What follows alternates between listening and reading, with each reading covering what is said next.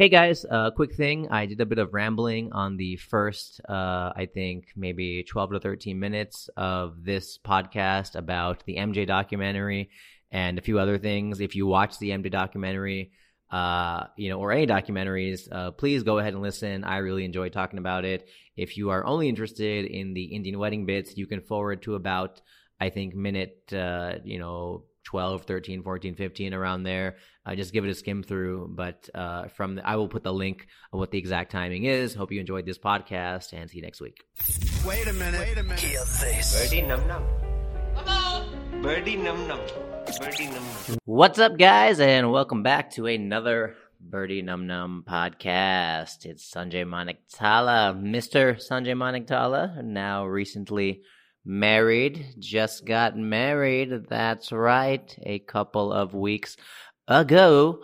Um, I was married in Bangkok on February 21st for a three day big fat wedding extravaganza. It was good fun. Um, yeah, I don't want to talk about it too much on the personal level out of respect for my wife, but uh, you guys have seen her in some of my videos before. She is a very talented, very smart, very funny, funnier than me uh, woman that uh, luckily also does not have good judgment, which is why she's she's married this guy, and we are going to do our court marriage this week. Very exciting, but yeah, it's good to be back, guys. Hello, how are you? How is March treating you? March 12th, as I record this, just off the cuff of a lot going on. Uh, you know, I'm going to talk about Indian weddings in this podcast, but uh, what happened recently? We had Women's Day. We had uh, the Michael Jackson documentary, which you know. Before we get into Indian weddings, actually, let me let me talk about this Michael Jackson documentary. Did you guys see this? If you didn't, um, it's called I think Finding Neverland or something Neverland, Leaving Neverland. Uh, it's this latest MJ documentary from HBO, which is a little hard to find online. But come on, guys, if you are my listeners, my fans, you know how to torrent and how to do all those things to find access on your Fire Stick or your Chromecast or whatever you do. But wow, I saw this documentary, the MJ documentary, and the power of media, dude, is crazy. Like, um, you know, I, I saw this great meme years ago that, you know, you could literally make a documentary um, to support any cause. You know what I mean? Like if you were a really good video editor, you could probably make a documentary to have you sympathize with like Hitler or something. And I'm not saying anybody should. I'm just saying that's the power of filmmaking where if you cut and pick, you know, sound bites from TV shows or from politicians, just the way the news does every day. I was just watching uh, my good friend Kunal Kamra, who has been on my podcast before, uh, his latest stand up clip just about 10 minutes ago and, you know, a very common topic you see anywhere is the news is so biased. But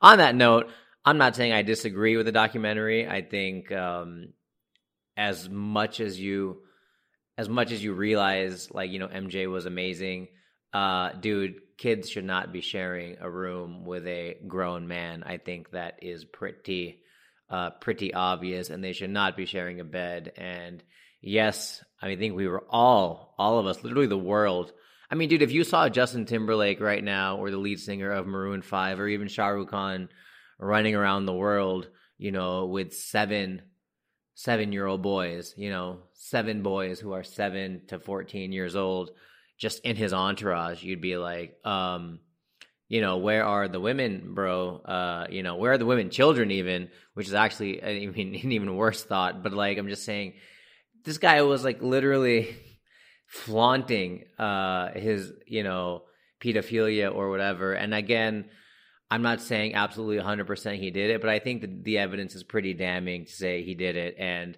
where I stand right now, I mean, you know, there is no smoke without fire. And I, I'm not MJ. I'm not as creative as he was. I don't know what it meant to be at that level and how weird and warped not having a childhood would have been. But uh, you guys got to watch this documentary. They basically and you know, a lot of the other documentaries for the last 20, 30 years were talking about how people just want his money, they want to accuse him, they just want to mess around like that.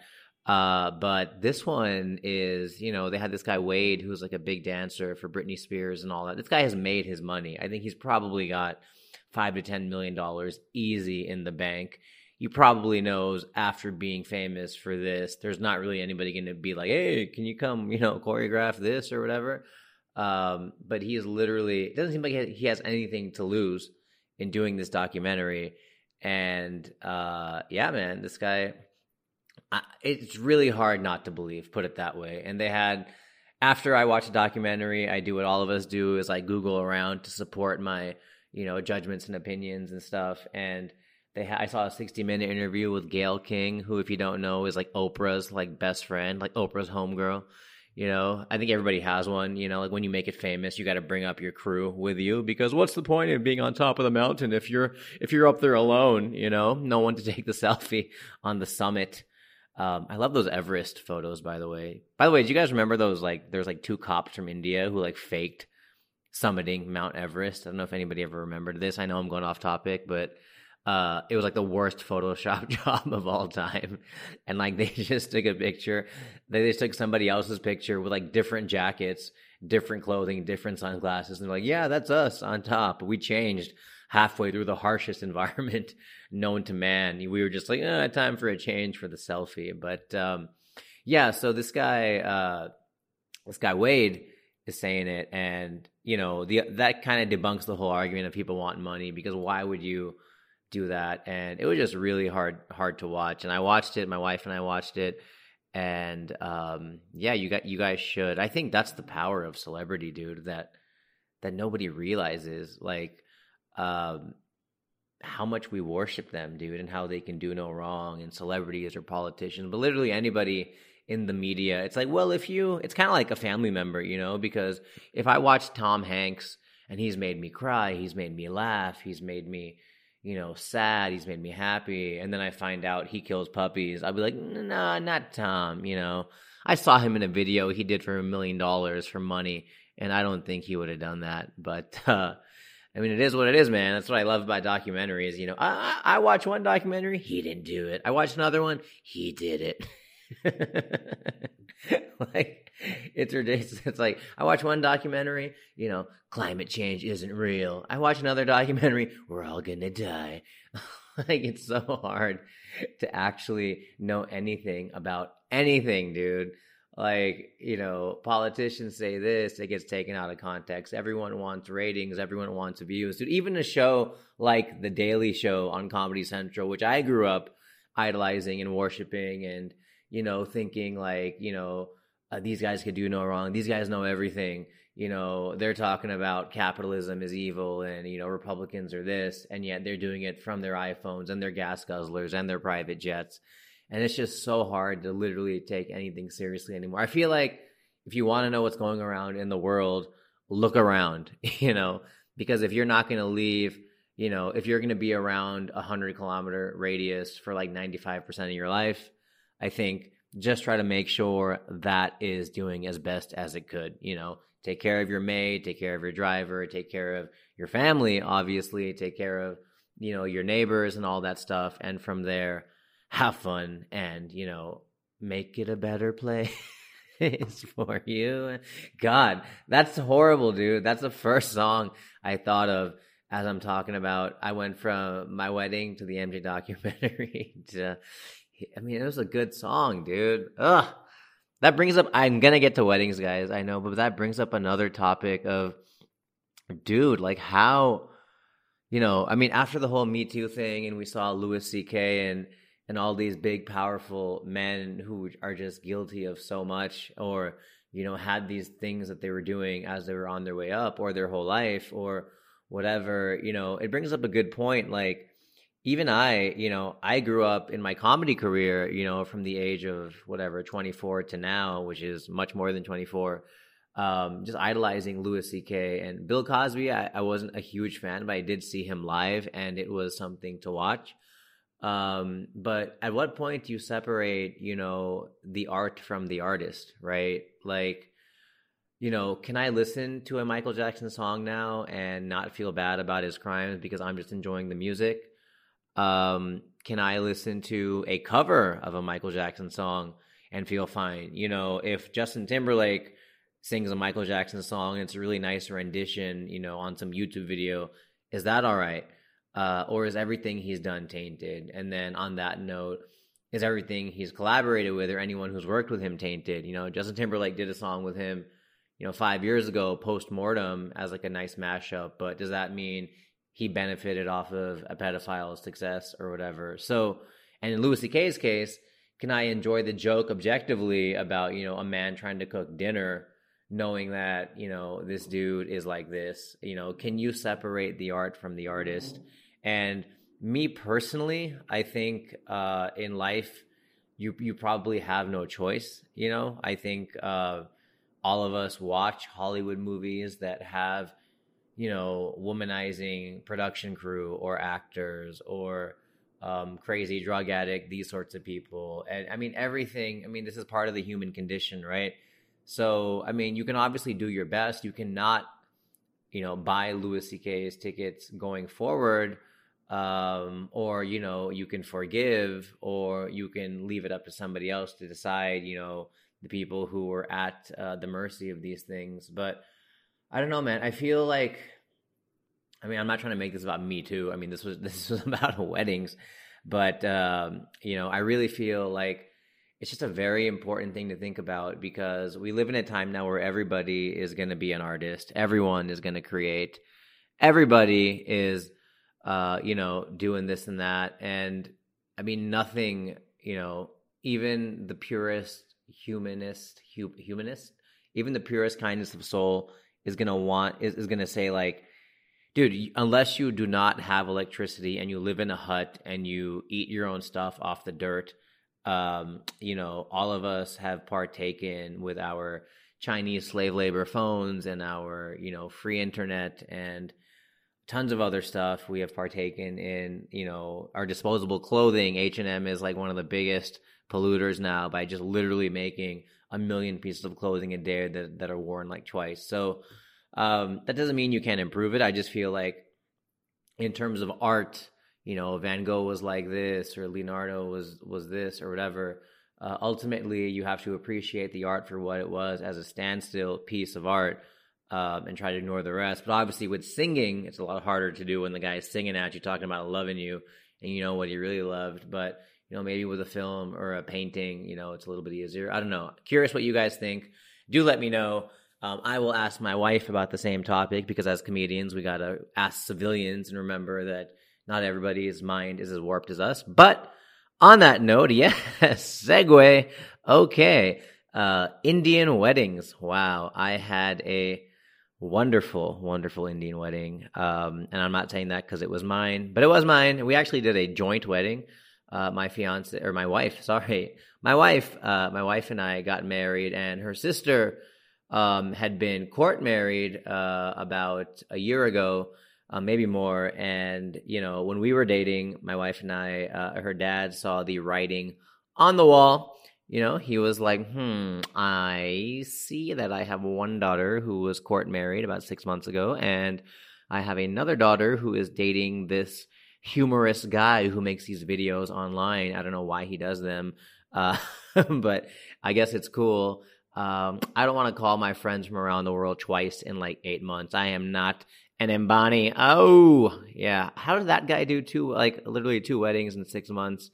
His parties just look like ridiculous and they don't even look fun, uh, which is going to be the theme of this discussion about new weddings. But yeah, we decided to do two weddings at once, um, meaning we did a Mehndi and a Sangeet the first day together, two couples. Then the second day was our wedding, and the third day was their wedding, followed by a joint reception. And I kid you not, it was the best experience of my life. We don't do these single couple weddings. We prefer to double down and do two weddings at once. You know, that's my that's my white hoity-toity Chicago Midwestern voice. But uh, yeah, man, we both got married. It was the best decision of my life. Um, I could talk about it literally for an hour, so I won't bore you guys. But um, the interesting thing for me was the fact that I go to a lot of weddings, uh, or I used to, because my brother has a company in America called SODJLA.com where they do these big fat Indian weddings literally every week. You know, they do DJ sound and lighting. But obviously, my brother was a guest for my wedding.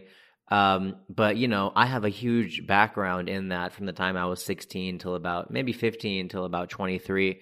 I spent about eight years uh, doing these events, carrying speakers, duct taping wires, playing music, making announcements, emceeing, DJing till one, two, three in the morning. Uh, you know, praying for that fifty dollar tip at the end of the night from some drunk Punju uncle who's like, "You're a funny guy. Yeah, I like you. Play Sukhbir." And I'm like, "Uncle, we've played it thirty times tonight already. Play it again." I'm like, Uncle, no, I can't do that. Here's a hundred dollars. Okay, I'll play it.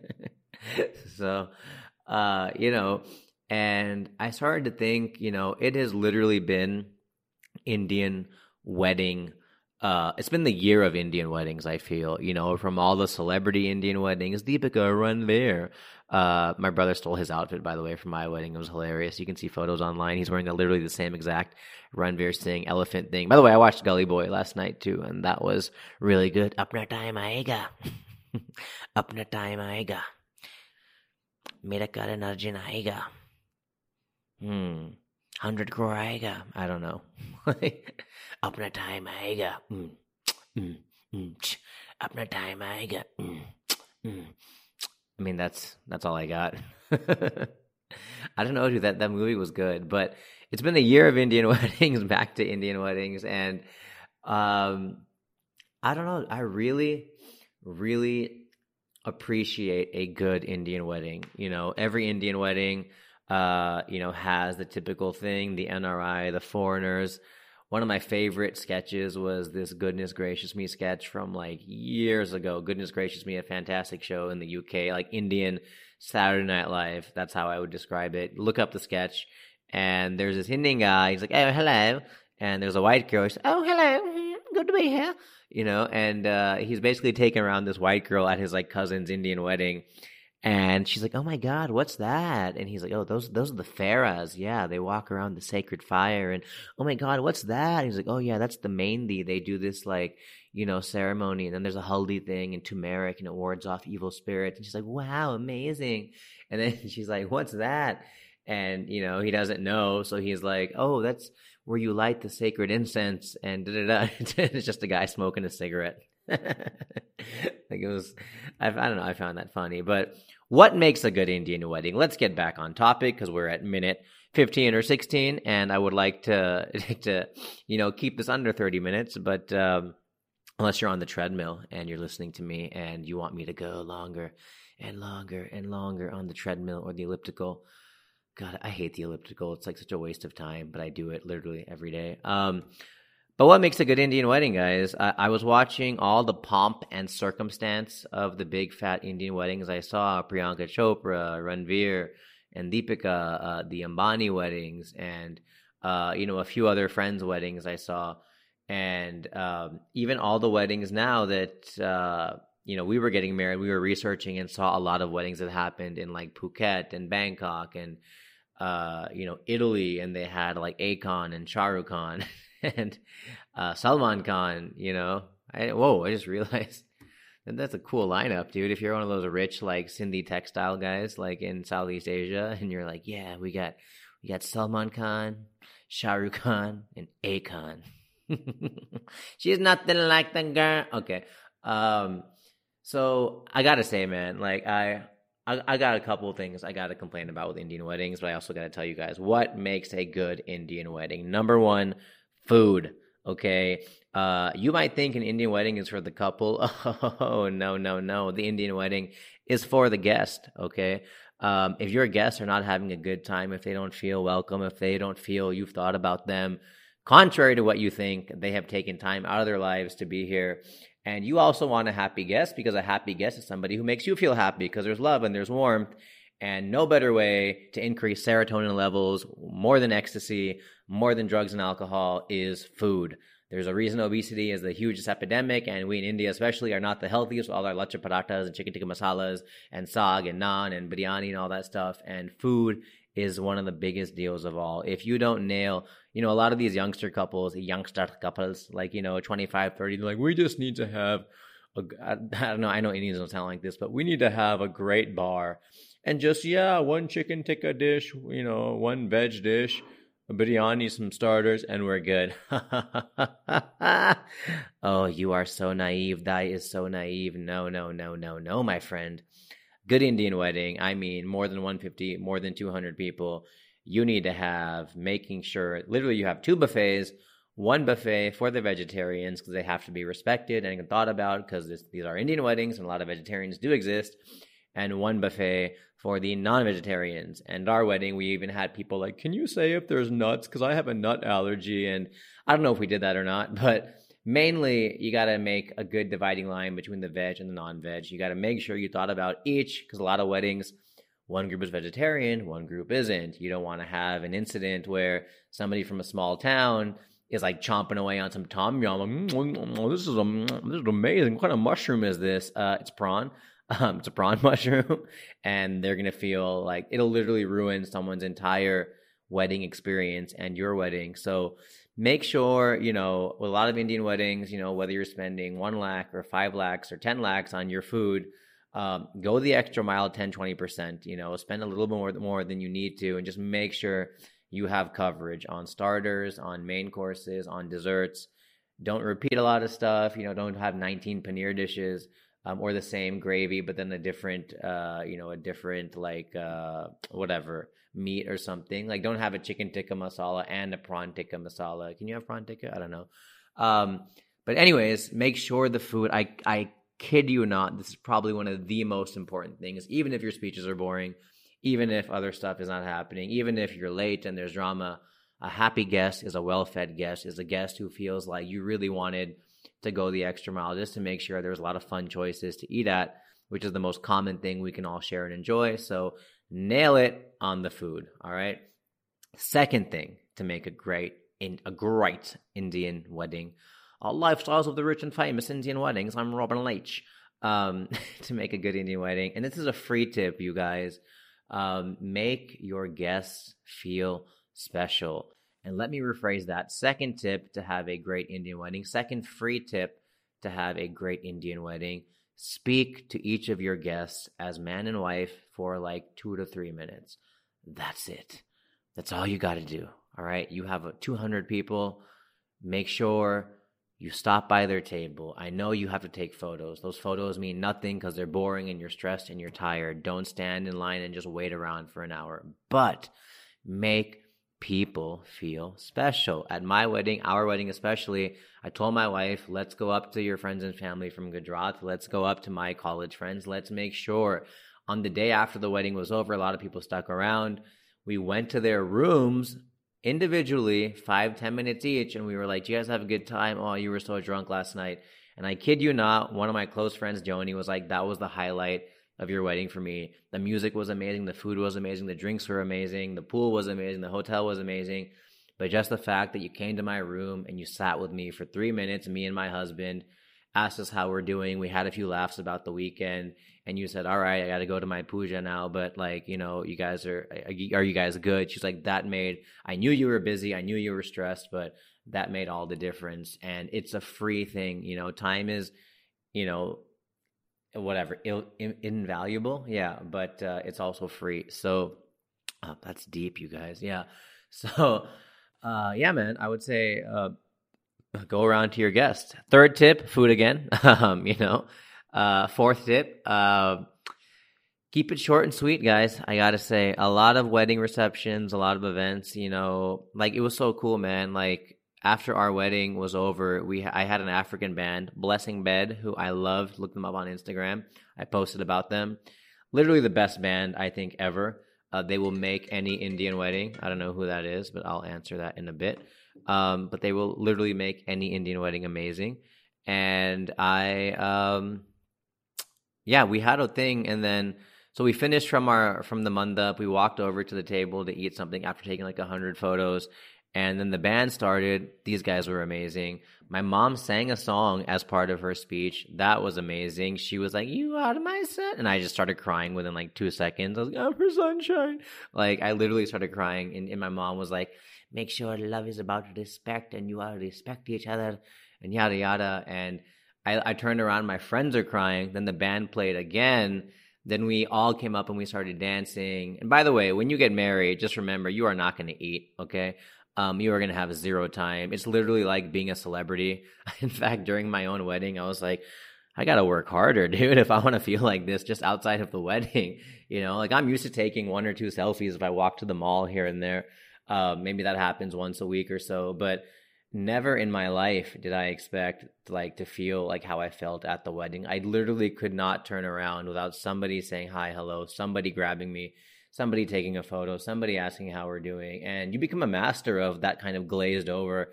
All right, you good? I'm gonna go somewhere else. Like there was a point during the three days where I just like I think after the Sangeet was over or between the Mehndi and the Sangeet, I found myself just by myself for like 20 seconds and I just ran to my hotel room and I sat down in the balcony and I was just like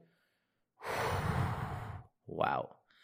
And I, and it was so cathartic, so important. Like I literally I mean I mean I could have done it taking a dump, I know that too, but I just sat down and I didn't have anyone around me and you know, eventually somebody knocked on my door. My cousin called. He had like a pair of shoes for me or something or whatever. But it was just a lifesaver, dude. It was like, whew. Anyway, so um, on that note, uh, point number four or, or three, because I said food twice as a joke. Um, make sure if you have speeches at your Indian weddings, in comedy, we say less is more, you know? Um, and so my own brother got mad at me because during the reception, he's my brother and I love him to death. But I was like, hey, I told the MC, yo, tell my brother, keep the speech short. And he was like so hurt by that because he wanted to say something long and nice. And I was just like, our guests are getting bored because Mehman Bhagwan hai, you know, guests are God. Um, as we said in our made to sketch, which is why I remember that Hindi line. Um, and no, but we did have a lot of speeches and they were all great. They were all heartfelt, but um, it's very important to remember that not everybody knows everybody speaking. And I told all my friends, keep it to, you know, max two to three minutes because everyone doesn't know you here. Everyone doesn't know me here, even. Some of them don't even speak English. So just try. And uh, I think we did a good job at that. But always remember you can do less is more with your speeches. I mean, don't just have a get drunk and dance party. Have some emotion and sentiment to the evening. You know, I would say at every wedding, make sure some parents of the couple speaks, okay? Make sure the couple speaks. Ideally, I think that's very important these days for the couple to speak and to express their warmth and their love for everyone who's made it. Um, a lot of couples don't do that. They have million, five million dollar, ten million dollar weddings, and I will never understand why do they they do not put the kids to just say thank you all. Your presence means a lot because, dude, there are some big fat Indian weddings now where the guests do not even get to say hi to the couple. This is not Game of Thrones, all right? This is not some big royal meet Princess Diana from a distance sort of shit. Like, you need to feel warm and welcome. And if your wedding is more than 500 people, um, I know, I mean, I'm talking the big fat Indian wedding, not the like Indian village wedding where there's like 8,000 people. But I just don't see the point in having a celebration because you're just going to have a smaller celebration later with your real close friends and family so, I mean, why do this pomp and circumstance? Fine if you have, if your dad's like a factory guy and he needs to invite all 400 of his employees. I get it. I understand it. Um, but make the time to talk to everyone. Please, please, please, please, please. Um, on that note, have an agenda. Point number five, have an agenda. Make sure every minute is accounted for, but also make sure people have time to rest. At our wedding, we had a we had people check in at 12 noon we had our mehndi start from one, although we knew it wouldn't kick off till like two thirty, and we had it end at five because we wanted people who had flown from across the world and checked in that morning to relax from like five to nine p.m. Then our sangeet started around nine thirty, so we we we like specifically scheduled a block of empty time. And I really think people appreciated that. Some of them went to the pool, some of them hung out, some of them found love in a hopeless place, if you know what I mean, after getting drunk after the it's so fun to see like your friends flirt with people at your main mehndi and then continue that flirting into the sangeet and then continue that during your own wedding. Yeah, you know who you are. I saw you guys. Um, and then by the reception, is it on like Donkey Kong or is it not? But uh, uh, make sure you have an agenda, guys. So, and the last last big tip I want to give because I rambled so much on this week's episode of the Birdie Num Num podcast. I'm sorry, guys. I was excited post wedding. Um, this was a fantastic tip. My cousin actually got married at a big fat Indian wedding in Goa a few weeks before, and I am just like so having a hard time getting back to work here because I went to two amazing weddings, including my own, uh, in the last month, and they had a stellar kick ass wedding. It was homely, it was intimate, it was beautiful. Um, my cousin, otherwise they'd be listening, asked me to MC it like a minute before the thing started. but on the, on the, like on the another note, um, but there was an amazing, amazing idea that I took from his wedding. So simple, so amazing, and that was literally having a WhatsApp group of every single guest. No, no, no, no, don't roll your eyes yet. They made a WhatsApp group with every guest. Their wedding planners made it. So all 250 people were on the WhatsApp group, but nobody could respond. No one could send messages except for the couple. They were the only admins of the group. And literally on their laptop, they wrote a very detailed message every morning of the day's events, the day's festivities, and they sent it out. No typos, written like perfect marketing copy. Um, all the questions you want to know where do I get this iron? What do I do? What time are people going to be there? What time are people really going to be there? Um, are you guys running late? And they sent one or two messages a day. That's it. Um, and it was beautiful. It was amazing. Like it was such a cool idea. I copied it for my own wedding. I think it was a great idea because, you know, you're on this big, massive group, but there's no spam. No one's cracking jokes. No one's making sure that you know they're distracting anybody. I mean no one's making sure but like you know no one's distracting anybody. And so everyone since they knew they couldn't respond actually read the messages. And that's the beauty of indian weddings and the beauty of working in a corporation and the beauty of just being part of being a human in 2019 we get 600 emails a day. Even at our own wedding i had sent out the itinerary the fashion of how you got to dress and all that stuff and of course as expected, nobody read it. Nobody filled out the forms. No one did anything except asking you individually, hey, what about this? What about this? What about this? And I mean, it happens. It's normal. I understand. Uh, but uh, that WhatsApp group was like a lifesaver because you're literally, in a simple way, just telling people again on the day of, here's what you got to know today. And, you know, it's like the New York Times, like five things you got to know to start your day. Um, that's literally, that's literally, literally what we did, and it was a great, great idea. So I thank you, my cousin Akshat Gupt uh, from Supari Studios in Bombay, uh, for letting me steal that wonderful idea. Him and his beloved wife, uh, Anjali. So. Um, that was awesome. And yeah, guys, those are my five good tips for what makes a good Indian wedding. I hope you guys would love to share your suggestions on what you did at your wedding. And if you enjoyed this podcast and my rambling, um, and you know, uh, I'm looking forward to your suggestions. Keep them coming on Twitter, Instagram, Facebook, even some on YouTube. Um, our podcast uh, is doing pretty well. It's picking up. So anyone who's listening, as of now, uh, I am still responding and you know taking your suggestions and stuff. And hopefully, as this gets more and more uh, notoriety and popularity, you know, we get to have more topics, more guests and stuff. So let me know what you think. Please like, share, subscribe, uh, write a review on iTunes or Google or Stitcher or whatever. And I will see you guys next week. Sanjay Manaktala out. Birdie num num. Birdie num num. Birdie num num. A birdie num num. That's right.